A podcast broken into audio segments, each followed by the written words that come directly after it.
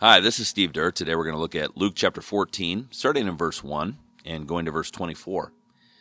One Sabbath day, Jesus went to eat dinner in the home of a leader of the Pharisees, and the people were watching him closely. There was a man there whose arms and legs were swollen. And Jesus asked the Pharisees and experts in the religious law, Is it permitted in the law to heal people on the Sabbath day or not? When they refused to answer, Jesus touched the sick man and healed him and sent him away. Then he turned to them and said, Which of you doesn't work on the Sabbath? If your son or your cow falls into a pit, don't you rush to get him out? Again, they could not answer. When Jesus noticed that all who had come to the dinner were trying to sit in the seats of honor near the head of the table, he gave them this advice When you're invited to a wedding feast, don't sit in the seat of honor. What if someone who is more distinguished than you has also been invited. The host will come and say, Give this person your seat. Then you'll be embarrassed, and you'll have to take whatever seat's left at the foot of the table. Instead, take the lowest place at the foot of the table. Then, when your host sees you, he'll come and say, Friend, we have a better place for you. Then you'll be honored in front of all the other guests. For those who exalt themselves will be humbled, and those who humble themselves will be exalted. Then he turned to his hosts. When you put on a luncheon or a banquet, he said, don't invite your friends, brothers, relatives, and rich neighbors, for they'll invite you back and that will be your only reward. Instead, invite the poor, the crippled, the lame, and the blind. Then at the resurrection of the righteous, God will reward you for inviting those who could not repay you. Hearing this, a man sitting at the table with Jesus exclaimed, What a blessing it will be to attend a banquet in the kingdom of God. And Jesus replied with this story A man prepared a great feast and sent out many invitations. And when the banquet was ready, he sent his servant to tell the guests, Come, the banquet's ready. But they all began making excuses. One said, I just bought a field and must inspect it. Please excuse me. Another said, I've just bought five pairs of oxen and I want to try them out. Please excuse me. And another said, I now have a wife, so I can't come. The servant returned and told his master what they had said, and his master was furious, and said, Go quickly into the streets and the alleys of the town, and invite the poor, the crippled, the blind, and the lame. After the servant had done this, he reported, There's still room for more. So his master said, Go out into the country lanes and behind the hedges, and urge anyone you find to come, so that the house will be full. For none of those I first invited will get even the smallest taste of my banquet. All right. So here's Jesus at this dinner party. Dinner parties back at the in the time of Jesus were a moment a moment to discover where you stood in the pecking order of society. It was one of those kind of moments. I mean, you ever have those moments where you walk into a room and all of a sudden you, you can find out how important you are based on where you're sitting, you know, seated. Uh, I go to a fair number of weddings because I do a fair number of weddings uh, for people each year. And it's always interesting on where uh, my wife Vicky and I are seated at a wedding. And so, um, you know, sometimes you're in the back 40, you know, you're the pastor and you're put with some unfortunate aunt or uncle who has to suffer with the pastor. So they avoid um, wine and swearing. Um, I always apologize to them. but you know, you know, where do you where do you sit? Are you at the head table? Are you, uh, you know, at a table close to the head table? Are you in the back corner? I mean, you're invited. You're a part of the group, and yet where do you where are you seated? I mean, there's all different kinds of, I guess, opportunities or um, examples of times in our own lives where we can kind of measure where do we fit. And back in the time of Jesus, that question was a significant question. Where do I fit? It was an honor shame society. That social status was incredibly important. And so you wanted to bring honor to your family. You wanted to bring respect to your family. And so what you would do is you would do good deeds in society. Um, you would throw a big party. You would invite people over for dinner you would uh, build an aqueduct or an archway or a road, and you would do a public service project.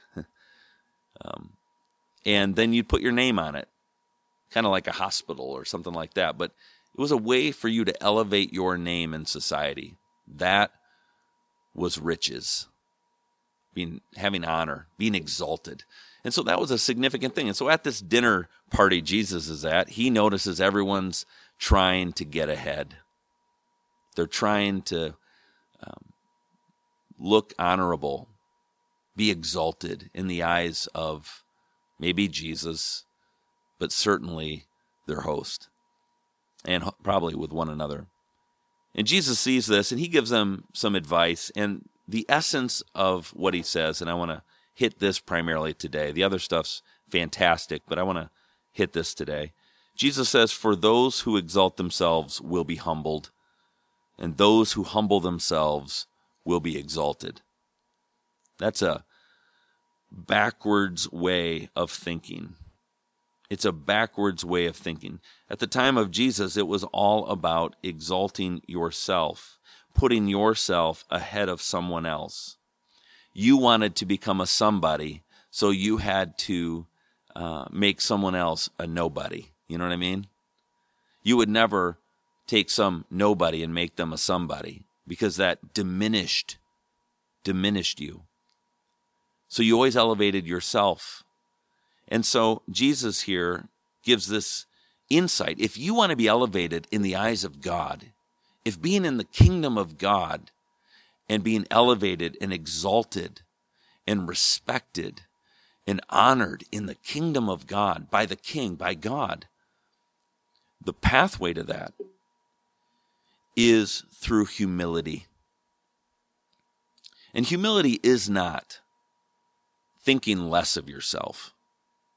It's not, woe is me, I'm the worst person ever. Let me talk bad about myself all the time.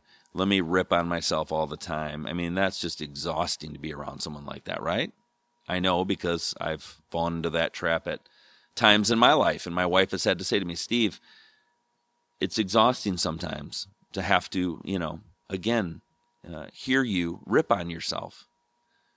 And so that's not humility. That's just that's just an inadequate, warped identity. After all, you are you're a child of God. If you follow Jesus, you're a child of God. You're his beloved child. He loves you. He's given his life for you. He, he's adopted you. And so, with that identity that you are valuable, that you are precious, that you are his beloved, at the same time, it's not thinking less of yourself. Humility is thinking uh, less about yourself. So it's not thinking less of yourself, it's thinking less about yourself. Pride certainly is thinking more about yourself and thinking less of others. Proverbs 29 23 gives us wisdom with this. It says, Pride ends in humiliation, while humility brings honor. Now, the whole point of pride is to avoid humiliation. the whole point of pride is to bring honor, and yet, Scripture, truth, wisdom, not the wisdom of the world around us, that says, do what you got to do. Push back who you got to push back to get ahead, to be exalted, to look good.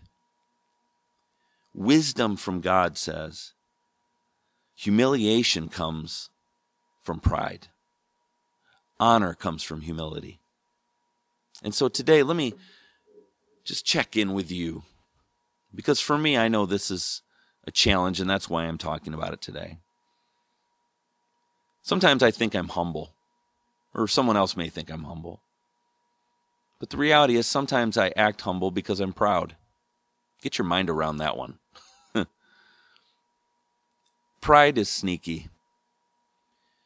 Pride puts other people second. Pride seeks to elevate ourselves. Pride is thinking more about ourselves and less about others.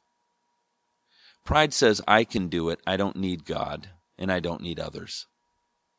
Pride says, I'm going to put myself in situations and circumstances that make me look good and may look make other people look bad. Humility says, I'm going to take a knee. I'm going to bend my knee. In other words, I'm going to take the position of a servant. I'm going to put the needs of someone else ahead of my own. I'm going to think less of myself and more of God. And so today, where is your pride at? Do you find yourself being proud? Do you find your thoughts consumed with you and your status and your position and being exalted? Where are you looking for honor? Where are you looking for exaltation? Is it with God or with those around you at work or at school or in your neighborhood? Because if we're really truly looking for honor, respect, making God smile, it comes through humility. And so today, um, what's one way that you can lean into humility? That you can be thankful for what God has done for you. And you can serve those around you. Because that's where we find exaltation.